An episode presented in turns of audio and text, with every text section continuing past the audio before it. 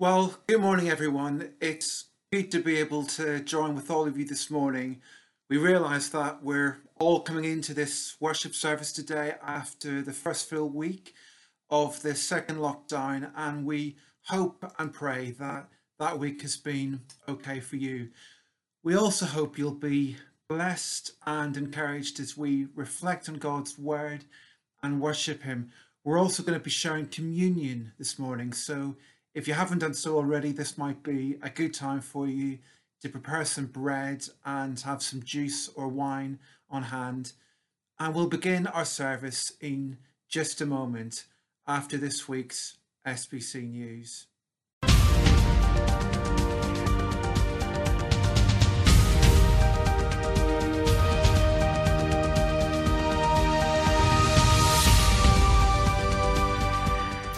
Hello and welcome to this week's SBC News. I'm Peter. And I'm Dawn. It's lovely to be able to talk to you without our masks on.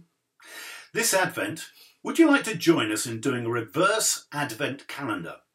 For the past few years, Paul and Sarah have been adding one item to a box every day, and then on Christmas Eve, they have delivered the box to St Francis Church, who then give this to a family in need. Would you be up to joining? Paul and Sarah have a list of items they need, including some Christmas treats. For more information, please contact Paul and Sarah Burns. Details in the church directory. Tony Wilkins is planning to take part in an organised sleep out, which involves him spending a night in their small garden shed to raise money for Crawley Open House, a wonderful charity devoted to helping the homeless and disadvantaged, many of whom sleep rough. The centre provides beds, food, and many forms of help. He would love you to sponsor him. His target is £1,000. For details, Google Just Giving and search for Anthony Wilkins' Sleep Out at Home page. The action takes place on the night of November the 20th. And on Tuesday, November the 10th, at 7 o'clock, Trevor will be bringing the Gospel reflection on Mark chapter 4, verses 21 to 25, measure for measure. And on Thursday, 12th of November, please join us for the next episode of SBC Chat with Martin and Teresa.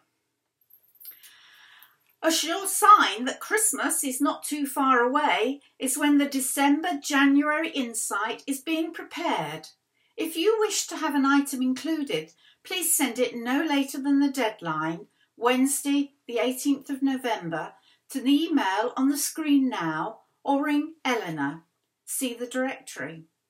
Regretfully, late articles cannot be included. Also, don't forget, as we are unable to exchange Christmas cards at SBC this year, you can send one short message to everyone, which will be added to a page of greetings into the December January Insight edition. And finally, church members, please note that our November church meeting, which includes the AGM, will take place online via Zoom tomorrow night starting at 7:30. This, has been SBC News. God bless.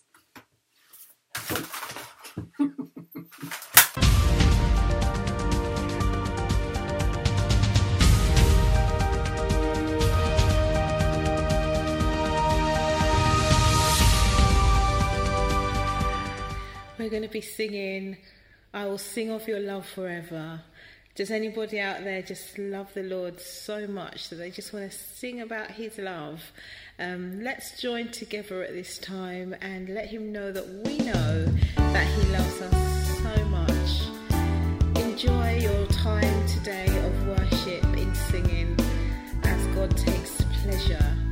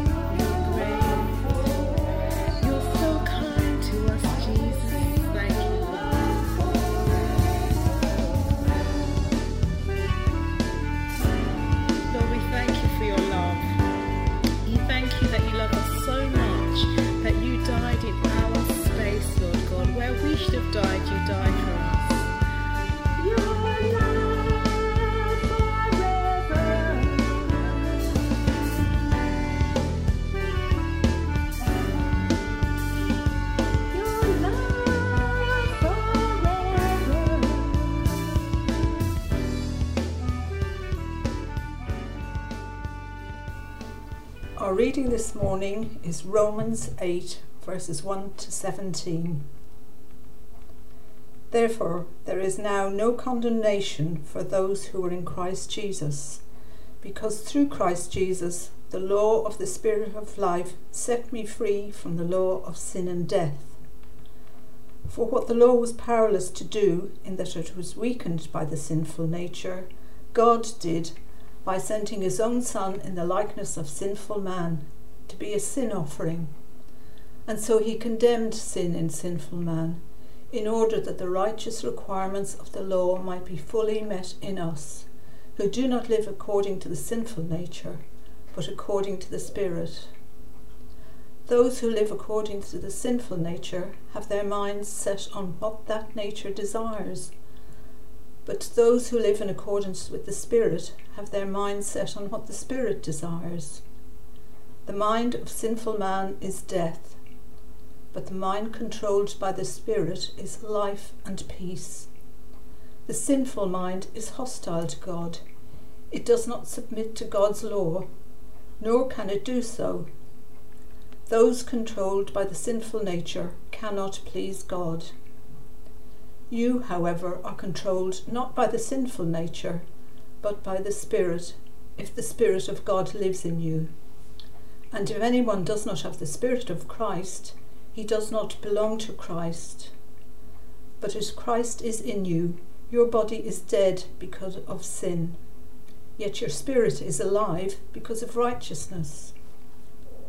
And if the Spirit of Him who raised Jesus from the dead is living in you, he who raised Christ from the dead will also give life to your mortal bodies through his Spirit who lives in you. Therefore, brothers, we have an obligation, but it is not to the sinful nature to live according to it. For if you live according to the sinful nature, you will die. But if by the Spirit you put to death the misdeeds of the body, you will live. Because there because those who are led by the Spirit of God are sons of God. For you did not receive a spirit that makes you a slave again to fear, but you received the spirit of sonship, and by him we cry, Abba, Father. The Spirit Himself testifies with our spirit that we are God's children. Now, if we are children, then we are heirs, heirs of God and co heirs with Christ, if indeed we share in His sufferings, in order that we may also share in His glory. Well, thank you, Jacqueline, for bringing us that reading. What a wonderful, uh, breathtaking, and uplifting vision of the difference Jesus makes, of the freedom which we are invited to enter into when we are called into relationship with Jesus. I want us to take time to explore this freedom this morning and just how great a difference it makes, how it's almost like stepping from one country into another. And as we'll see later on, I think that reading between the lines, that's exactly the image Paul is using here. And yet, here's the thing have you ever noticed how the things said just long ago, or the habits we picked up, or the assumptions and attitudes which were impressed upon us, the things we were taught to believe about ourselves long ago, maybe even as children, they go very deep. They are hard to shake off. There are some occasions when I will pick up a book of theology written by someone with progressive ideas, or I will watch a game of football on a Sunday, uh, or enjoy a glass of wine, and from somewhere unexpectedly I will feel as if I need to look over my shoulder because someone somewhere is disapproving of me. And I find myself thinking that it's almost 30 years since I moved away from Northern Ireland and my roots uh, in a place with very different values and attitudes, and yet they still hold such a grip on me. I think I've moved on, but then there are moments like this which catch me unawares. It reminds me of a story which I remember reading several years ago about differences in behaviours and attitudes which people in Germany used to notice about each other, even long after the fall of the Berlin Wall and the reunification of the country. It's been said that those who used to live in the East, in the part of the country which used to be under communist rule, are still wary of those who have lived all of their lives with the capitalism of the West. They feel those people look down on them. They regard them as brash and they feel they're not taken seriously by them. And the same writer spoke of how those in the West still regard the Eastern Germans as people who are a bit old fashioned, a bit set in their ways, their dress, their hairstyle seem dated. In fact, they have an expression when they talk about these attitudes. They call it uh, Die Mauer im Kopf in Germany, or the wall in the head. But do you see what they're saying? The Berlin Wall may have come down, the physical structure which divided the two nations may have been removed, but there's still a block. There's still something which holds people back. And you might want to hold on to that image as we reflect on this reading we had from the first half of Romans 8. Here we find Paul speaking about the huge difference which Jesus makes in the lives of those who follow him. We could spend a whole month of Sundays unpacking this passage and all that it teaches us about the incredible difference Jesus makes. But for me, the big word which stands out as I consider what Paul is saying is freedom. Paul wants these early believers in Rome to know that Christ has set them free.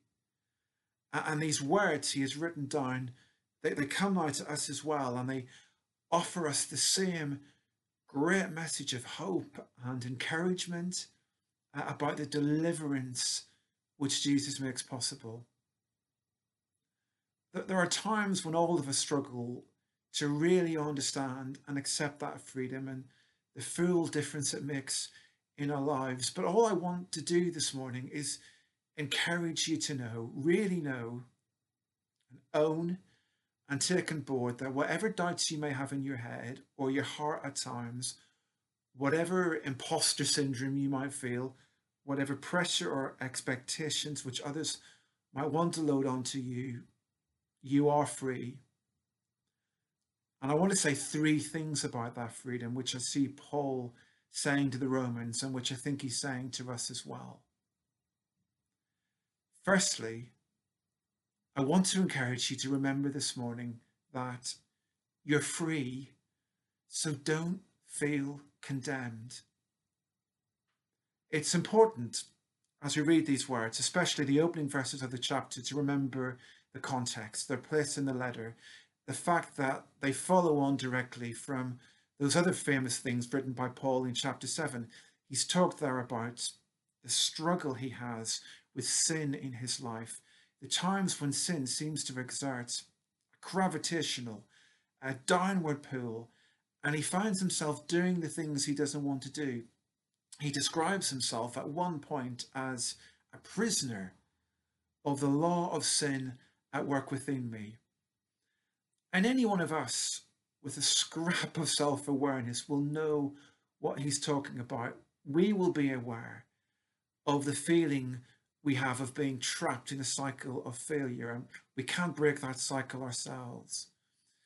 But Paul announces to us here that Jesus breaks it for us. Do you remember what he says at the beginning of this chapter? Therefore, there is now no condemnation for those who are in Christ Jesus. Because through Christ Jesus, the law of the Spirit who gives life has set you free from the law of sin and death. Think back to some of the earlier chapters of Romans we've studied in recent weeks, some of that courtroom imagery which we've come across.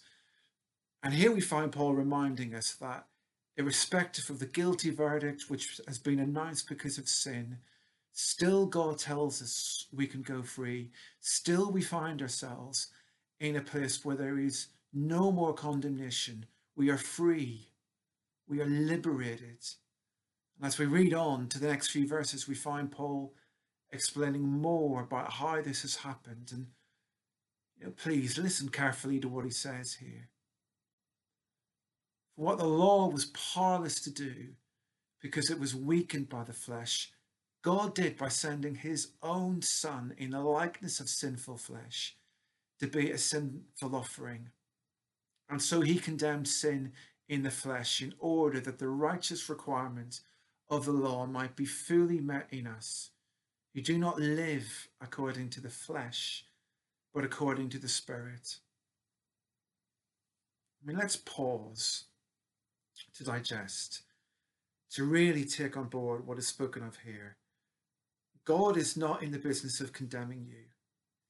He wants to set you free. He wants you to hear his word to you that you are no longer held in the grip of sin.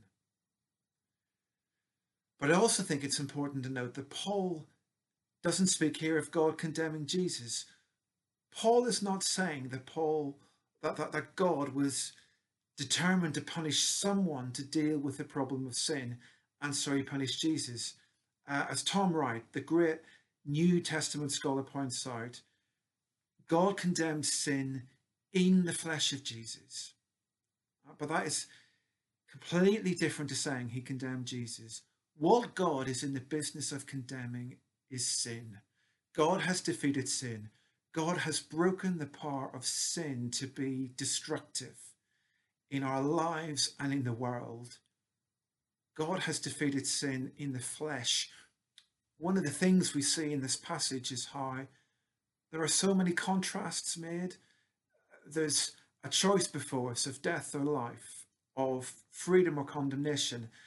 I also think there's a choice presented to us here between living in the flesh and living in the spirit. I think this is Paul's way of saying that how we get to this place of freedom is to live in the power of the Spirit of God, to open ourselves up to how He can change us and transform us. None of this is, is on us. None of this is about us looking in the mirror each morning and geeing ourselves up and resolving by willpower to be better for God. That just takes us back to the old world of trying to do things in our own efforts, and we can't do it. But God says, don't try to. You don't have to. I offer you my spirit. I offer you forgiveness. That's how to get to the place of not being condemned. And I also think it's important again to think about these words in light of all the divisions we've thought about during this series in Romans. Think again about the strong and the weak. Think about Phoebe reading out her letter. It may well have been that there were people in this church in Rome who felt condemned by some of their brothers and sisters who are demanding that they continue to live within all the demands of the law. That's another aspect of this passage you might want to reflect on. And, and just as Paul doesn't want anyone condemned by whatever baggage they have from their past, nor should church be a place where anyone condemns anyone else because of demands that they impose which are, are law like, which are non gospel. You're not condemned. Don't let your past condemn you. Don't let anyone else condemn you because God says you're free. There's a second message which comes through for me as I read this passage as well, and it's this. I think Paul is saying also, you're free, so don't go back to a life of slavery. And I'm thinking especially about the words which we find in the first half of verse 15. The spirit you received does not make you slaves so that you live in fear again. When I read this verse, it takes me back again to that idea of stepping from one country into another. I can't help but think that Paul has in mind one of the defining key moments of Jewish history. Do you remember the story of the slaves uh, who go from uh, slavery to being delivered out of Egypt and who eventually make it through to the promised land. And yet, if we go back and look at the details of that story, you'll remember it wasn't an easy transition. There were times when the people hankered after the familiarity of Egypt. Even if it wasn't a place of freedom, it was, was a place that felt like home to them. And I find it very telling that Paul talks about being slaves to fear. If, if we're honest, to step out into the freedom God calls us to can feel scary at times, and it can be tempting to want to go back to what feels safe and, and familiar. I wonder if that was why some of these early Christians in Rome struggled to move on from a life where the details and regulations of the law ruled what they did. When things are black and white, and it's all clear what you can or can't do when everything is buttoned down, that can give you a sense of being in charge. But actually, there will also be the fear that comes from knowing that you can't keep every rule and you can't control every consequence. And deep down, it won't bring you the security you long for. You will be stifled, even if you don't care to admit it. To, to live as a slave of fear is to live a very limited life, a very small life. And it's not what God wants for you, for disciples of Jesus. And that brings me, just briefly, to the third thing I hear God saying to you and me as we read these words. You're free and you're adopted and part of the family of God. Remember those next words of Paul, which we find in verse 15. He talks about how we're not to be slaves to fear. And then he says this Rather, the Spirit you received brought about your adoption to sonship. And by him we cry, Abba, Father. The Spirit himself testifies with our spirit that we are God's children. This is one of the other things which I think is so crucial for us to grasp as we reflect on this letter to the Romans. You know, at times, some of the language Paul uses here feels very legal. It's like courtroom language of being found guilty and set free. But we also find here these images which have to do with family and love and relationship. God is not just the one who wants to tell you that you are legally free. He, loves you and he wants to tell you as well that you're his child. He is like the father who scours the horizon, hoping to catch a glimpse of a prodigal son or daughter coming home, and then he runs towards them and with arms of welcome and embrace gathers them in.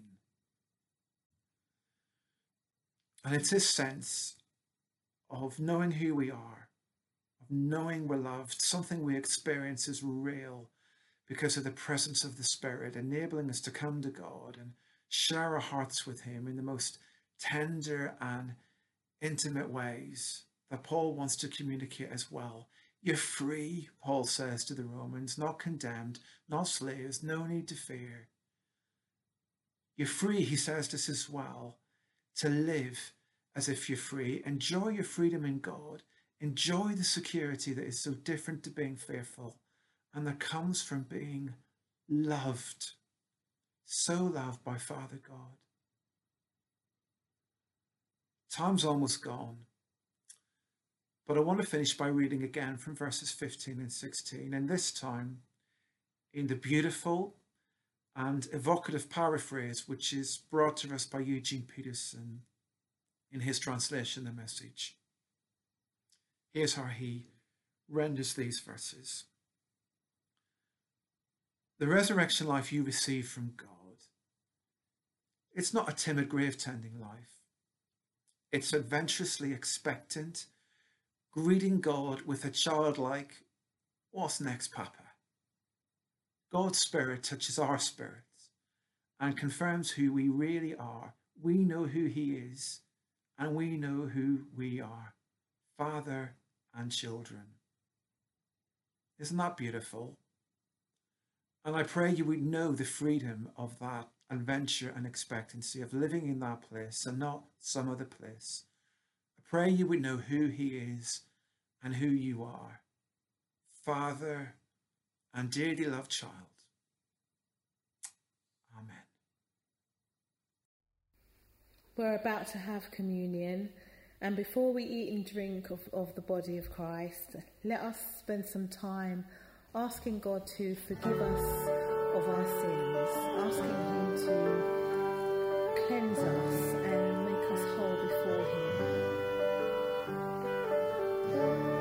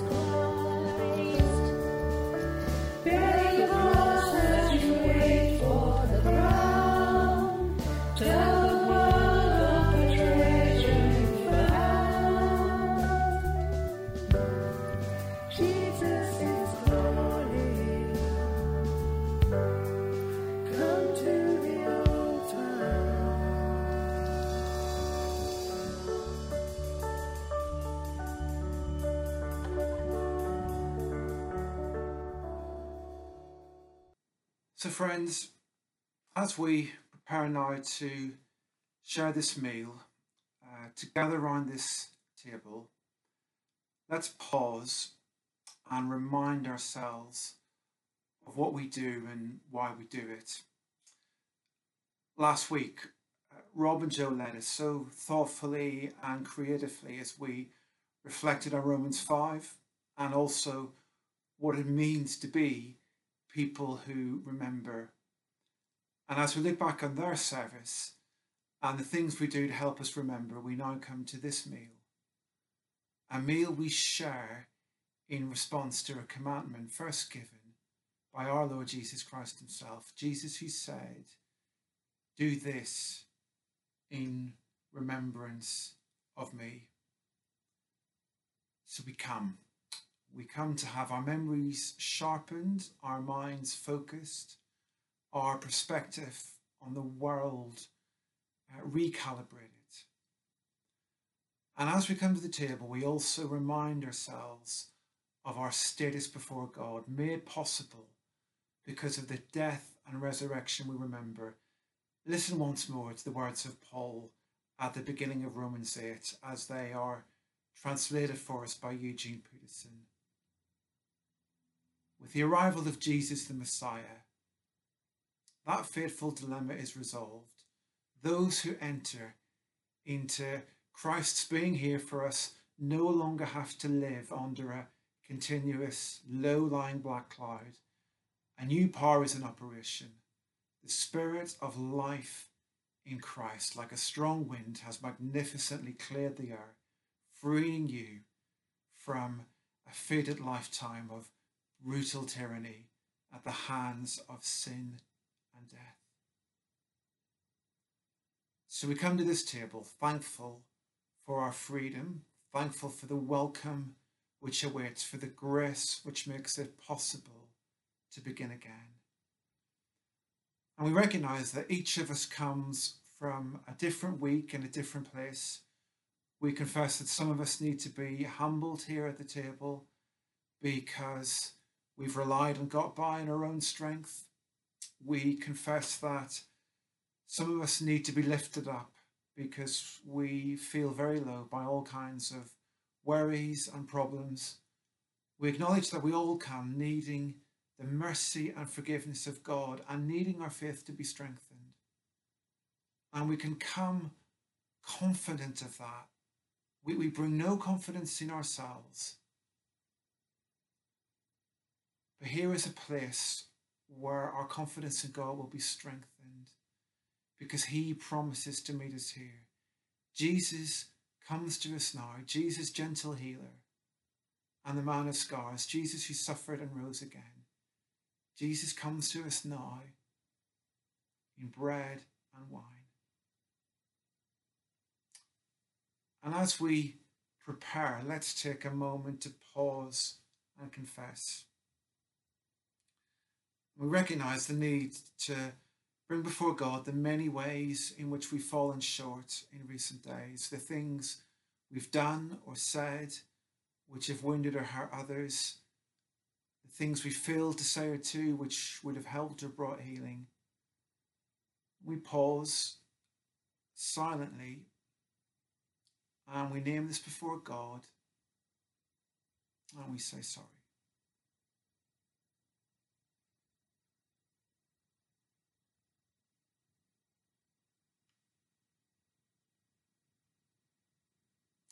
And then we listen to these words which assure us of forgiveness, spoken by the Apostle Paul when he wrote to Timothy. Here is a trustworthy saying that deserves full acceptance. Christ Jesus came into the world to save sinners, of whom I am the worst.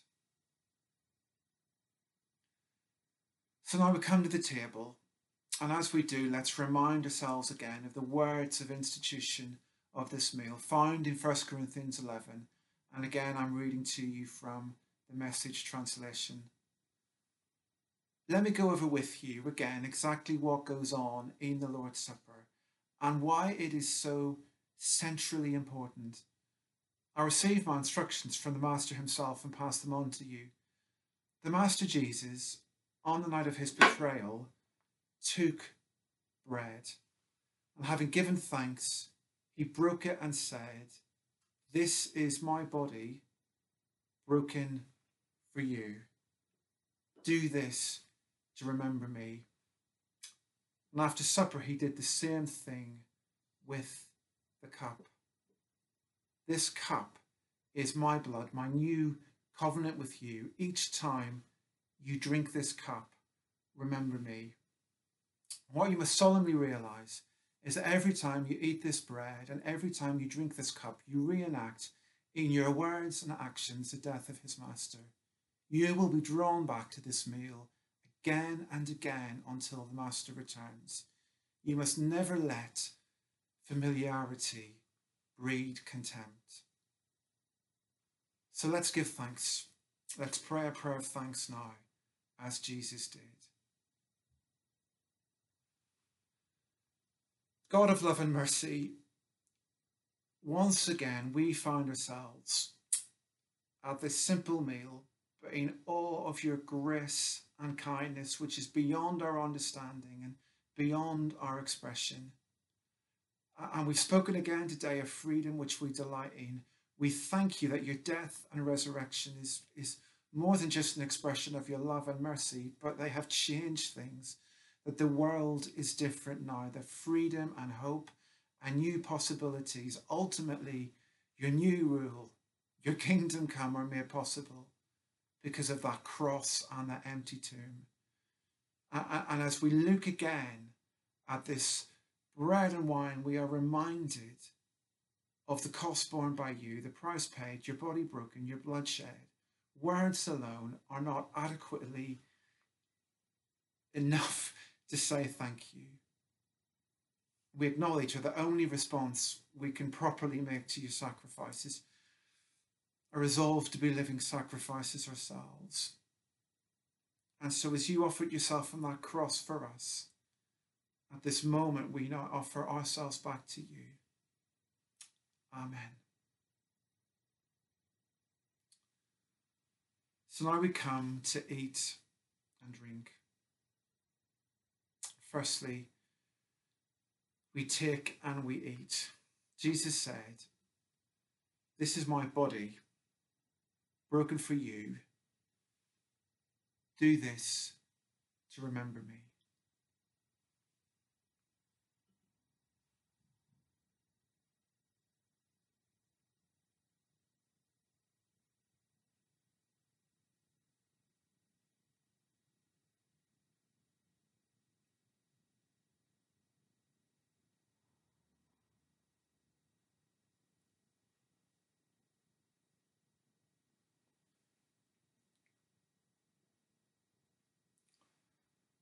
And then he did the same thing afterwards with the cup. This cup is my blood, my new covenant with you. Each time you drink this cup, remember me. So we drink and we agree not to forget.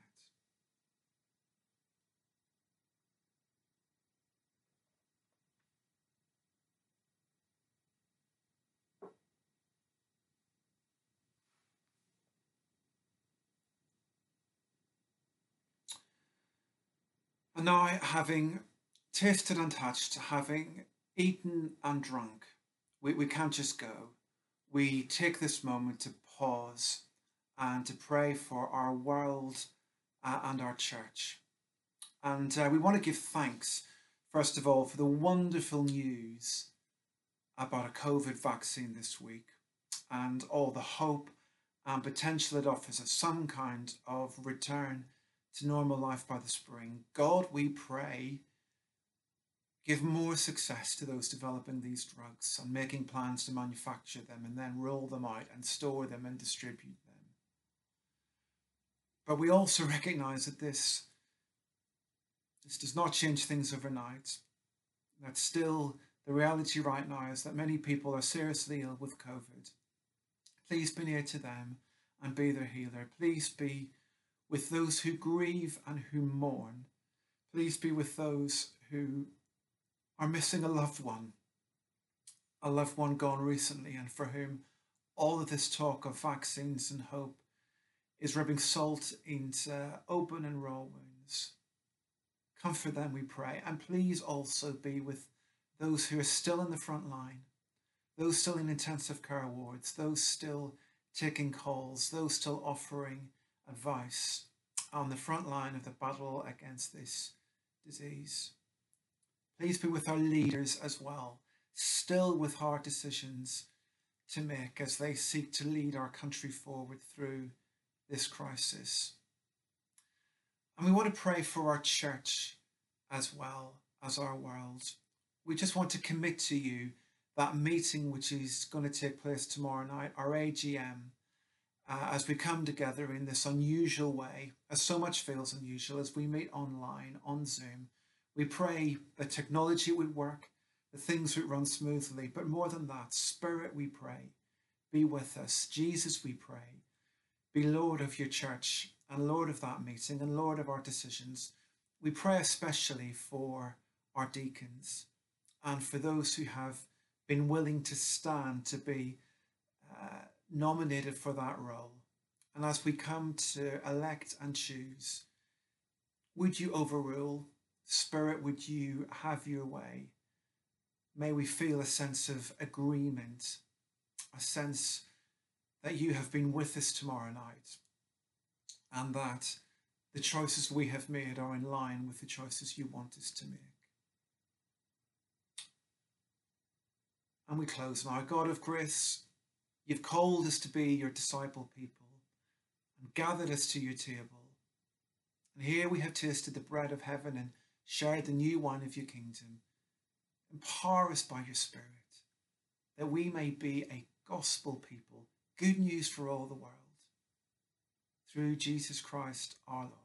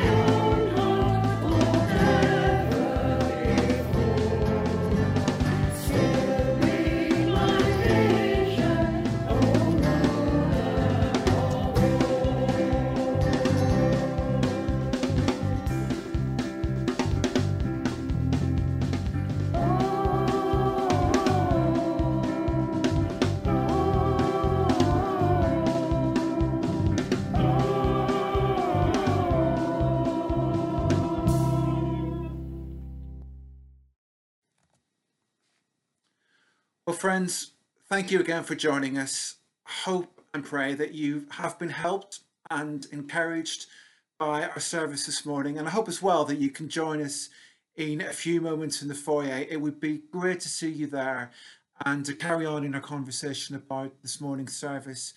If you have questions on Romans 8 or reflections on the passage, we can talk about them there.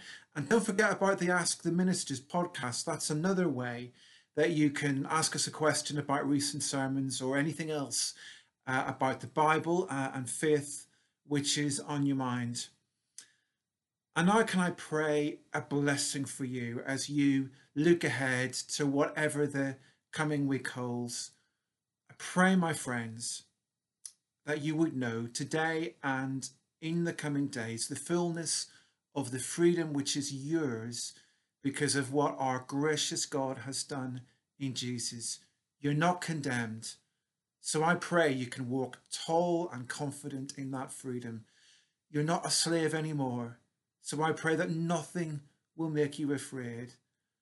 But you are a child now, loved and cherished by Father God. May you know the freedom of secure and safe relationship with the one you can call Abba. Amen. Bye for now, friends, and I'll see you soon.